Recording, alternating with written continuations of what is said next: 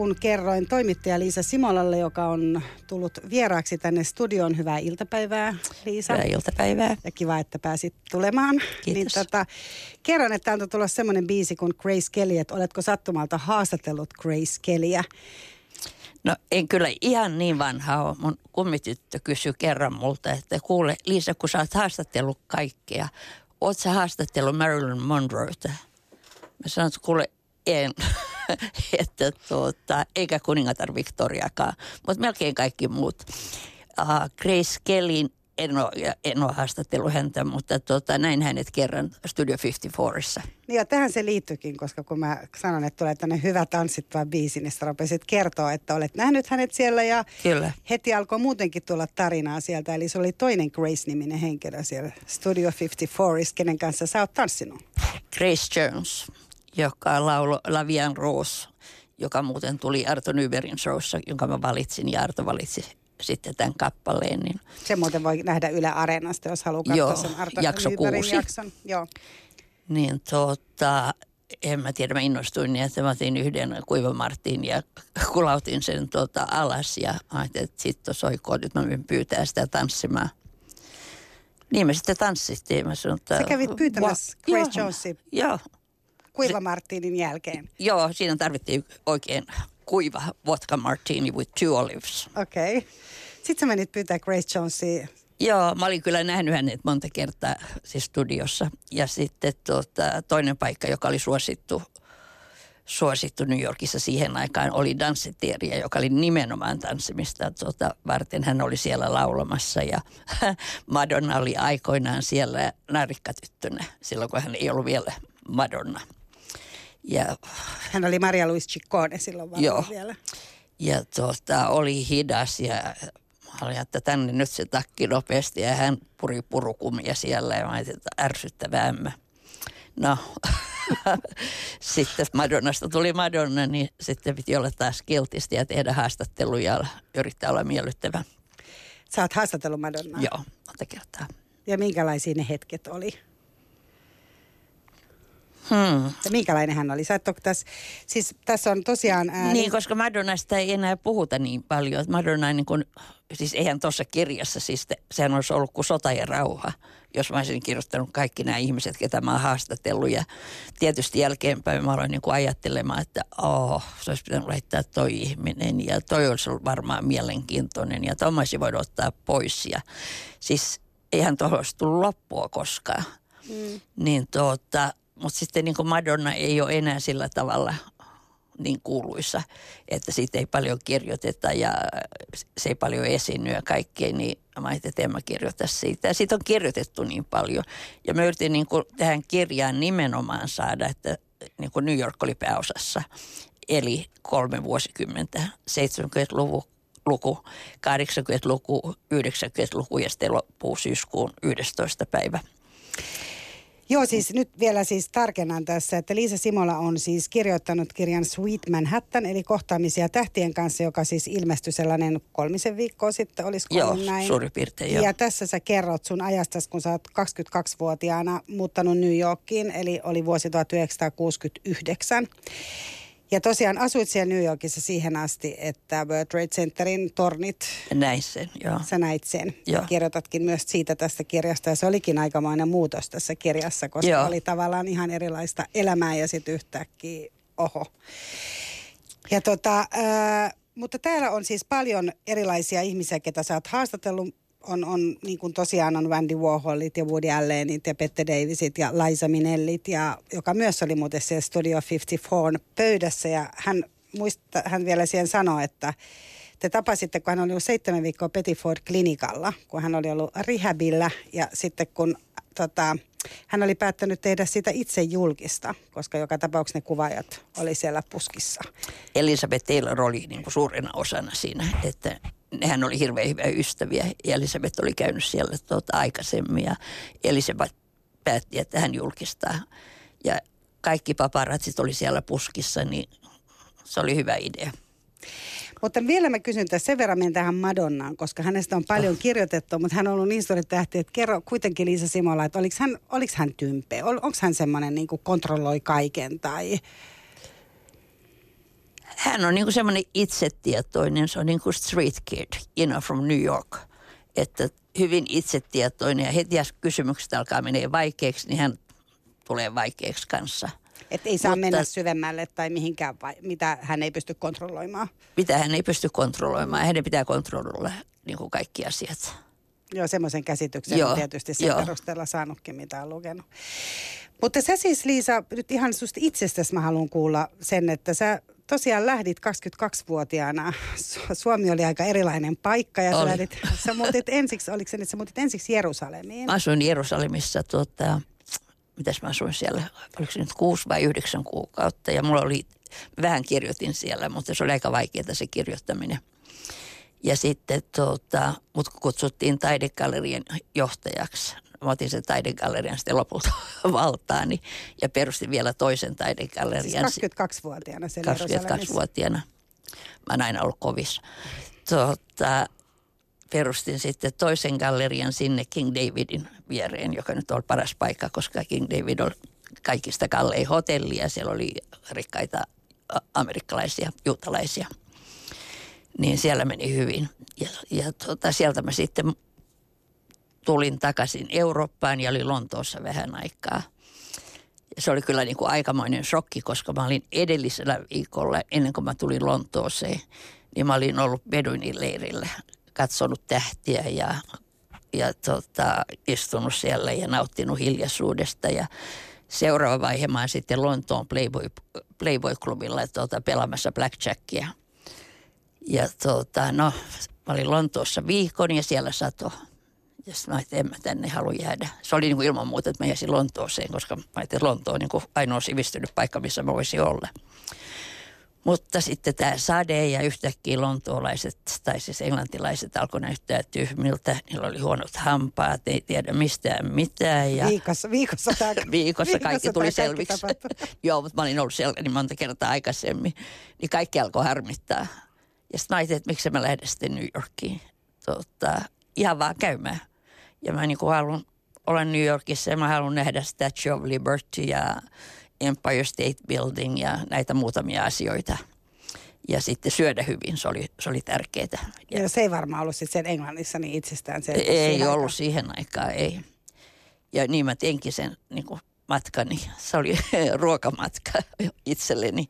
Mä aloitin kiinalaisesta kaupungista. Ihana sitten saada semmoisia isoja tiikerikatkakrapuja ja seuraava vaihe oli sitten Village. Ja siellä mä söin sitten, oh, mikä se on, Surf and Turf, mikä on niin kuin pieni ah, filet niin. mignon ja, ja sitten tuota, hummerihänttä. Ja. ja sitten mikä oli ihana iso vati tuotiin salattia, siinä oli Rockford – tuota, kastiketta, joka oli mulle tietysti uutta. Mä söin koko sen ison. Se oli tarkoitettu kyllä niin kuin muillekin, mutta tuota, mä söin kaikki. Ja sitten eteni ja eteni ja meni yläkaupungille. Ja... Mutta sitten jossain vaiheessa mä sitten niin ajattelin, että täällä olisi aika kiva olla. Hyvää ruokaa. Ja... Hyvää ruokaa ja kaikki menee hyvin ja tuota, uh, että miksi mä jäisi tänne, mutta kun en mä tuntenut ketään sieltä. Ja sitten mä niin kuin, mä asuin tuolla Sheraton hotellissa seitsemännellä avenyllä. Ja tota, mä ajattelin, että nyt täytyy niin kuin ryhdistäytyä, koska mä voin asua näin kalliissa hotellissa niin kuin loppuikäni. Ja mä että ketä mä tunnen täältä näin. No mä muistin yhtäkkiä, että no olen tutustunut Eileen Fordiin, koska hän kävi täällä Suomessa aikoinaan silloin hakemassa niitä tyttöjä. Niin, ja... mallityttöjä. Hän on siis se mallitoimiston Joo. pitäjä. Joo. Ja Helvikek oli tämä ensimmäinen malli, joka sitten vietiin sinne. Ja Helvi oli, oliko se nyt 18 vuotta, teki näitä mallin töitä.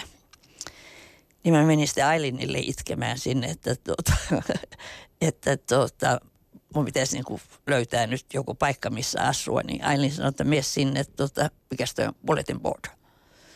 Niin kuin tuonne taululle, että siellä on Ilmoitustaulu. Niin ilmoitustaulu. Mm. Että siellä on tuota, niin kuin tyttö, jotka haluaa jakaa asuntoja. Ja mä ajattelin, että toihan meneekin hienosti. Malli olisi hyvä idea, koska ne matkustaa paljon. Niin jos siellä kotona ja se asunto olisi niin kuin mun. niin tuota, no ensimmäisen kun mä soitin, se oli otettu, toinen oli otettu. Sitten mä menin kolmanteen, mutta kutsuttiin sinne. No mä menin sitten sinne ja siellä oli ei mitenkään mallin näköinen nainen, joka avasi sen oven. No maitetaanhan siis taloudenhoitaja. Ja tota, se oli Delta Airlinesilla, sellainen toimistotyöntekijä. Niin hän oli laittanut sen mainoksen sinne kanssa, koska se ajatteli samalla tavalla kuin minä, että malli on hyvä. Mutta hän oli sitten paljon pois, jos hän oli Delta Airlinesilla. Joo, mutta sitten mä olin siellä kuin kaksi kuukautta. Mä ajattelin, täytyy saada oma asunto ja sitten mä sain oman asunnon. Mutta miten tämmöinen nuori Liisa Simola-tyttö päätti? Niin oli älä, se... älä vaan sellaista härmän tyttöä, niin kuin en, en. Arto Nyberg sanoi. En.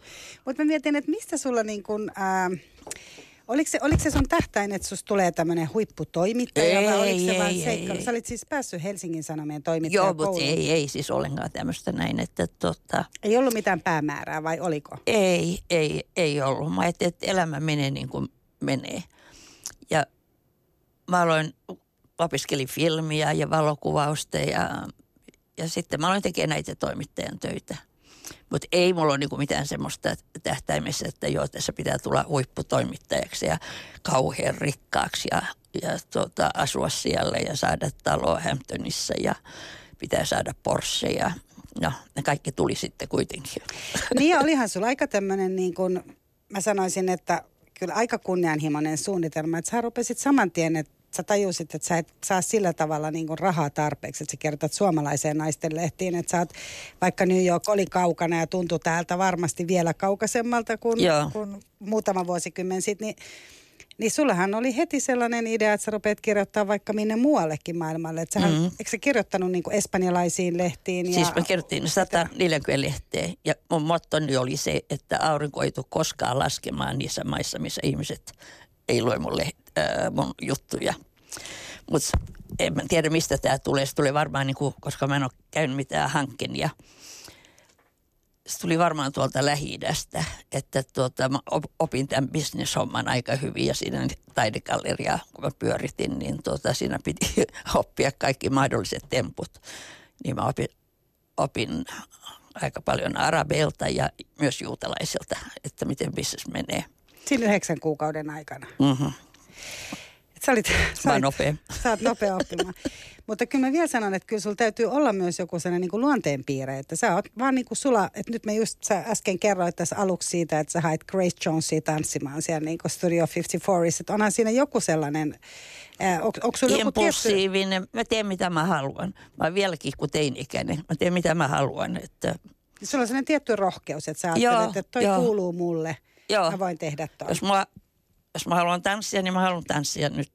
Jos mä haluan tehdä bisnestä ja sanotaan niin, että nyt kun mä olin toimittajana, freelance-toimittajana, olisin mä sitten myynyt makkaraa siellä kadulla, niin mä olisin tehnyt siitäkin bisneksen. Ja mä olisin siellä yhdessä makkarakojussa. Mä olisin keksinyt jonkun se homman. Että, tuota, makkarakoju. Joo, niitä myytäisiin Chicagossa ja, ja Elleissä ja vaikka mitä että mä pitää aina tehdä kaikista bisnestä. Ja mä näin kaikki mahdollisuudet heti.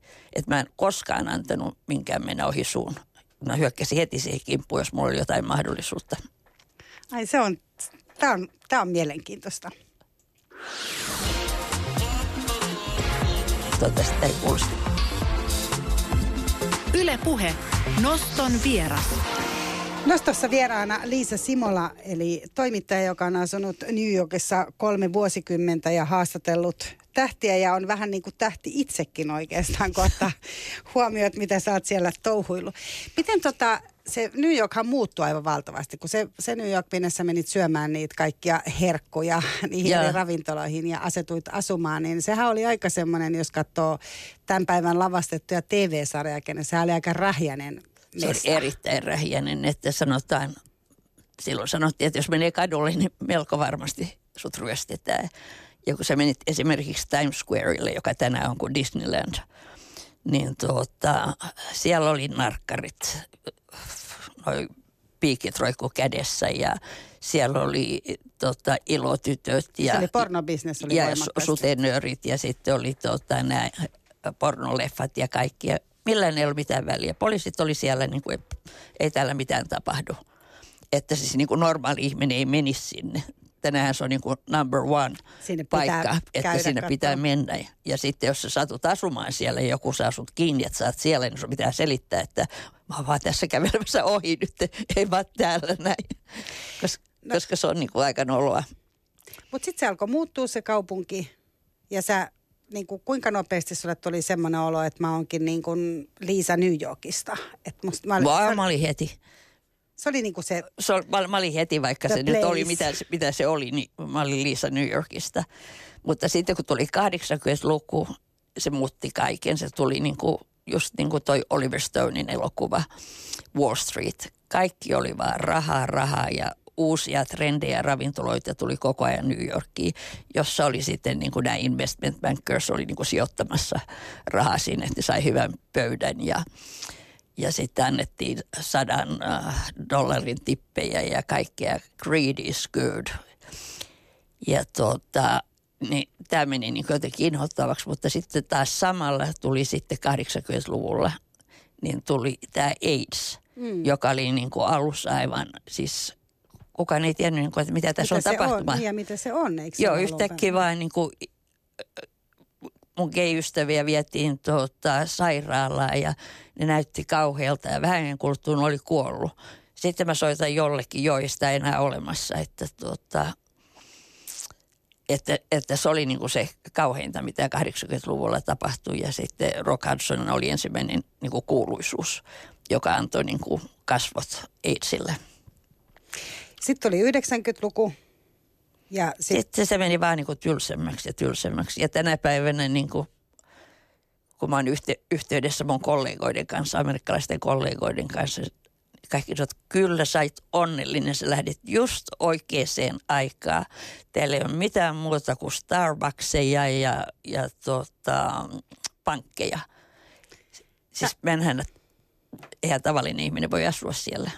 Ainahan se on ollut hirveän kallista. Siis Manhattan on hirveän kallis, mutta siis tänä päivänä se on niin kuin naurettavan, että sä et saa asuntoa alle 30 miljoonaa, 60 miljoonaa, 100 miljoonaa niin siellä vuokratkin on aivan niin kuin järkyttävän. vuokrat. Mutta siellä ei ole enää niin paljon vuokrataloja, että ne on nyt enemmän tuota kooppeja ja kondoja.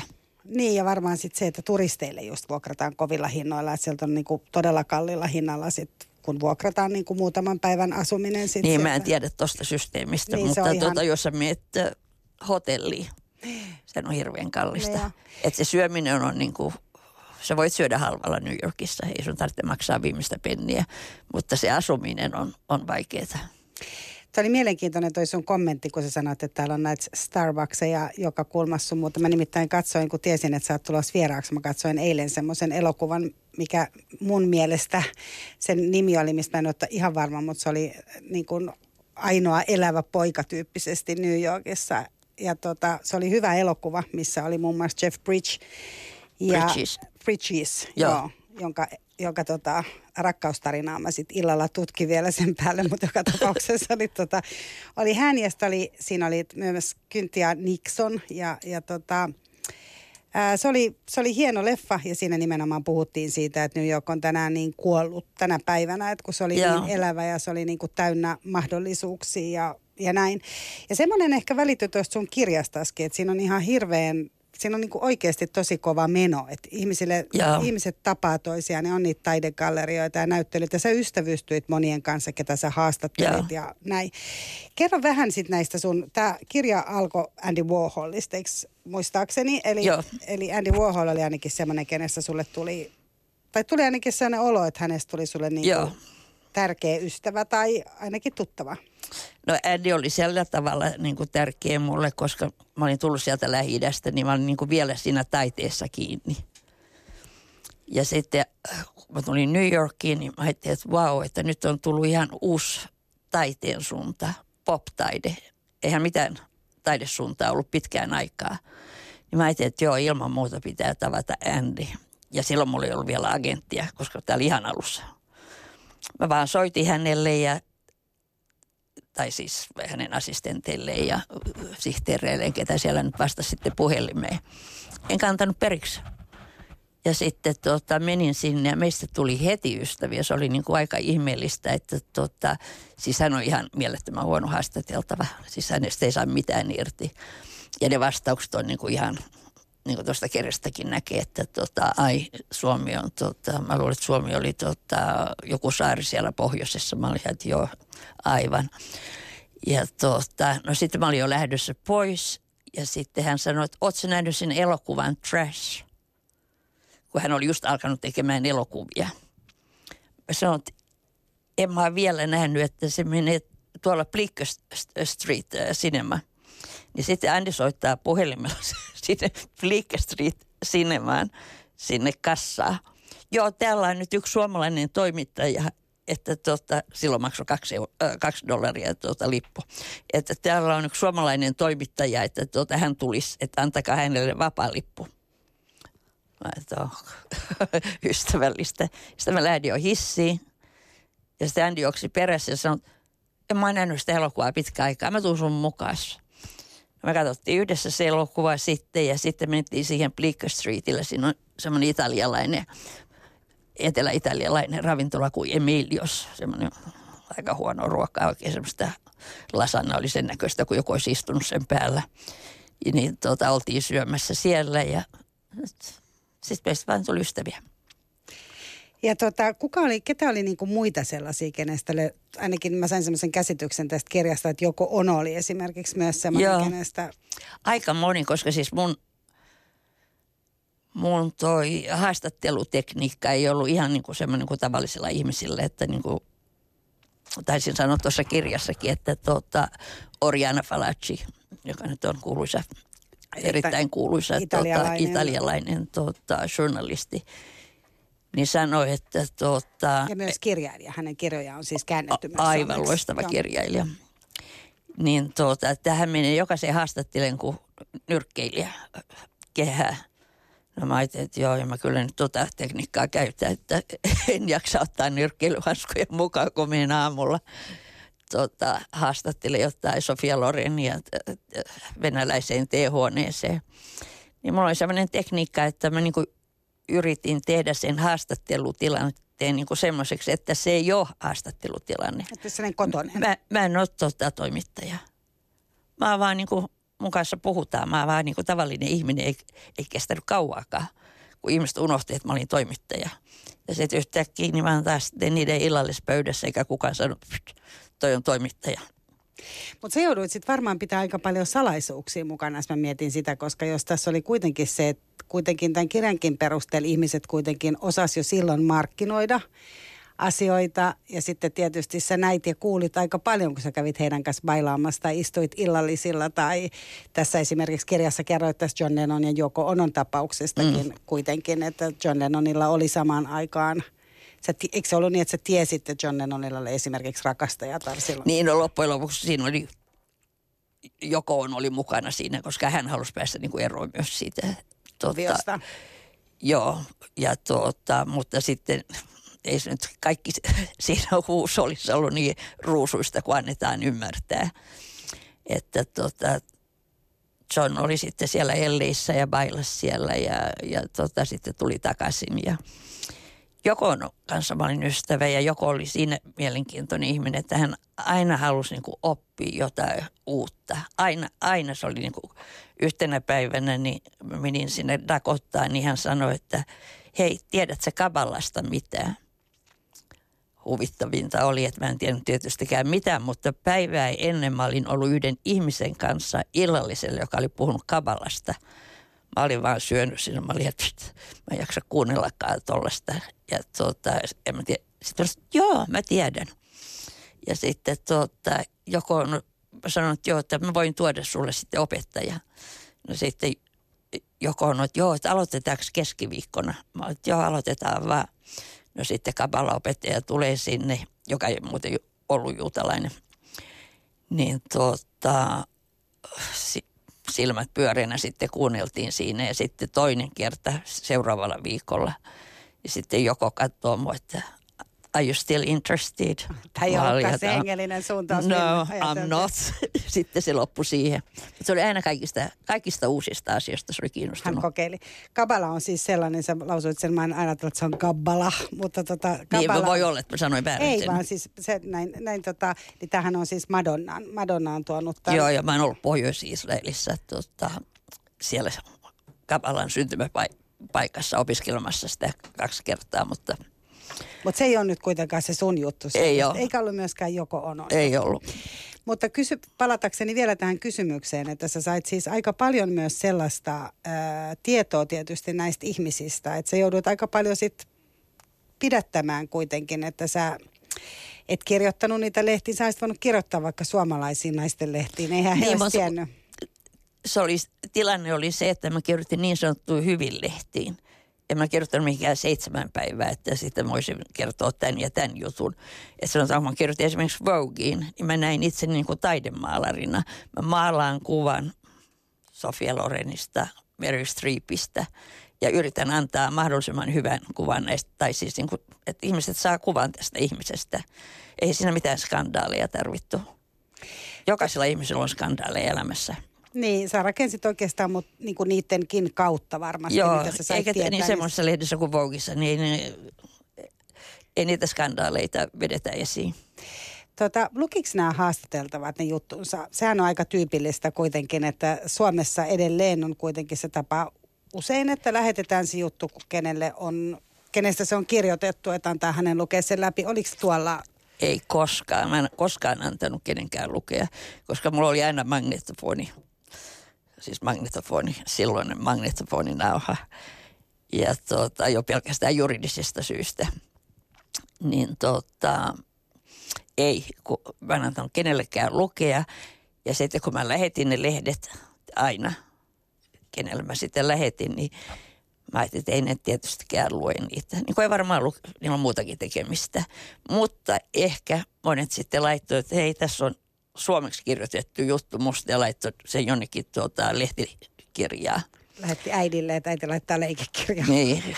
Mutta yksi ihminen, joka luki, oli Gloria Swanson. Hän oli tarkka.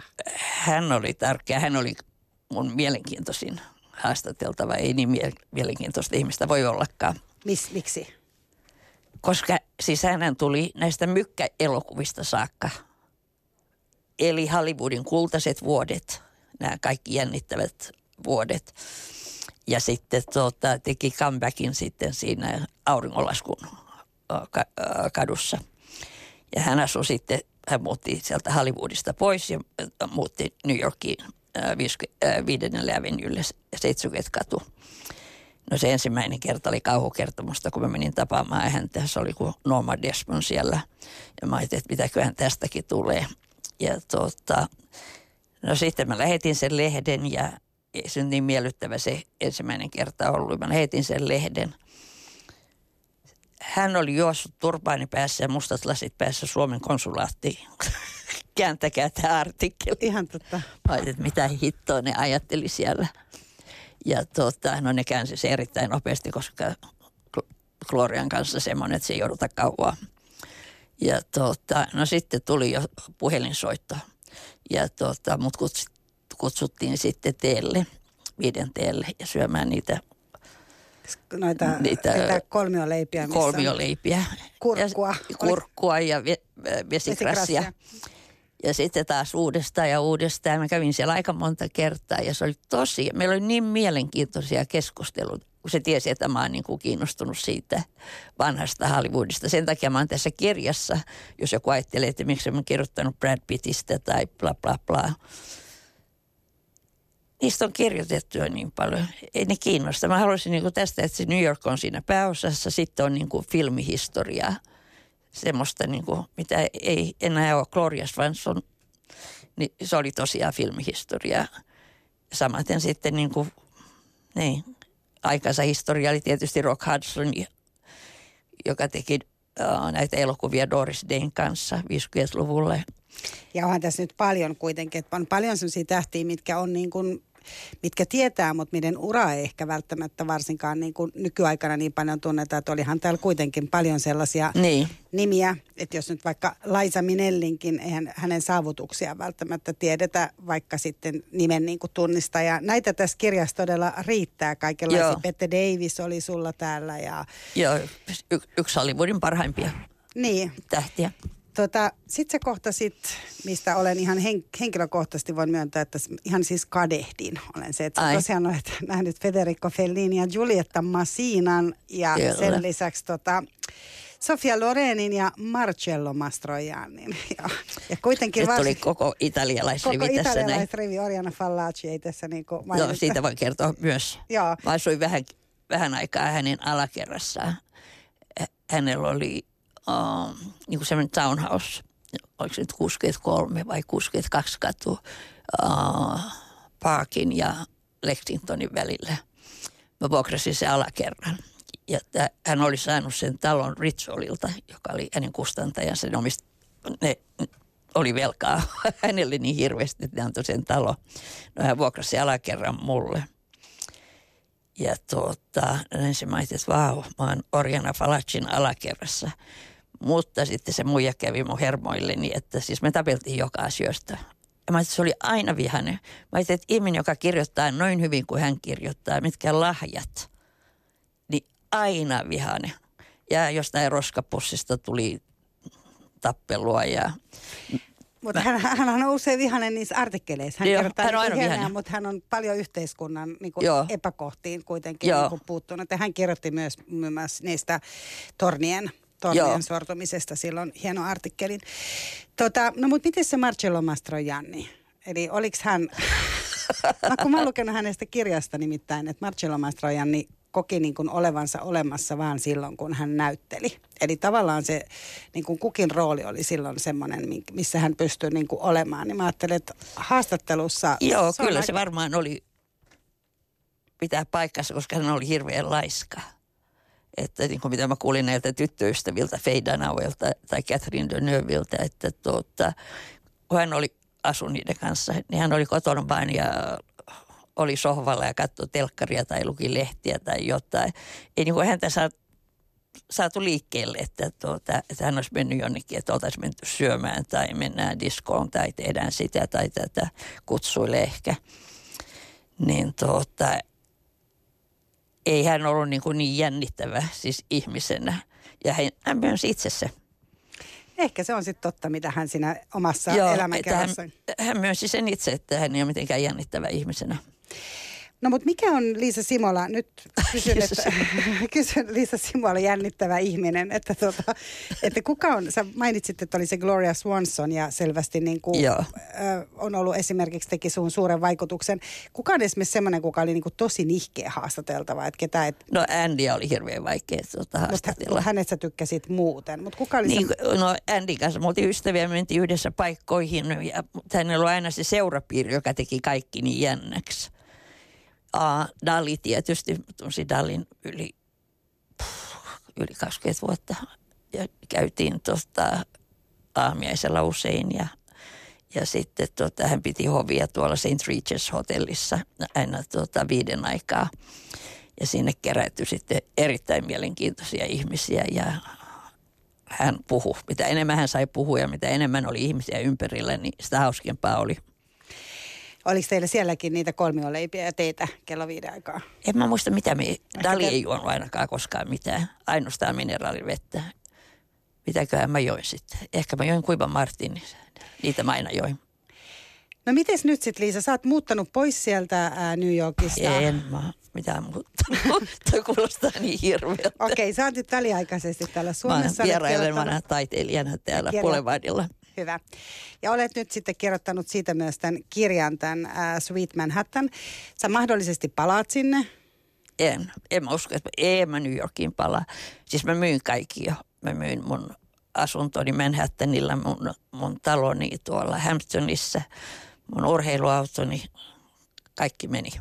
Ja nyt voi ostaa kyllä selvästi tuon perusteella aika paljon kaikenlaista täällä mm. Suomestakin, koska niin kuin sanottu, niin noi on ihan messeviä, messevän hintaisia. Noi Mutta kaikki. niin oli se asunto siellä Boulevardilla ja sekä ollut ilman hirveän kallista. Mielestä Suomessa asun, asunnosta ottaa huomioon, että tämä ei ole mikään Lontoa eikä New York. Niin, mites tota, mutta miten sä oot, miltä tämä tuntuu nyt, tämä niin kun, tää elämä täällä, kun sä katot sitä... Korjalta. Sun, korjalta, sä kaipaat sinne New Yorkiin. En mä kaipaa New Yorkiin, mutta tota, kyllä tämä on semmoista liian hidasta ja sitten nyt on tämä pimeys tuolla ulkona ja, ja tota, no, mulla on nätti koti ja mä oon meren rannalla ja isot terassit ja ihana koira ja kesällä on tosi kiva olla täällä. Mutta heti kun mä oon saanut tämän kirjan hommaa hoidettua, niin koira kainaloon ja sitten lähdetään, en tiedä minne, mutta jonnekin lämpimään. Kaipaat sä, tota, kaipaat sä sitä näiden haastattelujen tekemistä? En yhtään. Mä haluaisin tehdä yhtään haastattelua. Niistä sait tarpeeksi. Eh. No, tää oli ihan mahtavaa. Tämä Et- vuoro... Niin. Että tämä kirja oli niin kuin piste in päälle sitten, että tota, ehkä jonain päivänä voin ajatella toista kirjaa, mutta tota, en, en koskaan haastattele ketään. No, mutta tämähän oli se Simola loistavasti hoidettu. Sä haastattelit ensiksi pitkään, nyt sua haastatellaan. Niin, jos on mennyt tähän näin. Nyt se meni näin. Kiitos, että tulit käymään Noston studiossa. Kiitos paljon.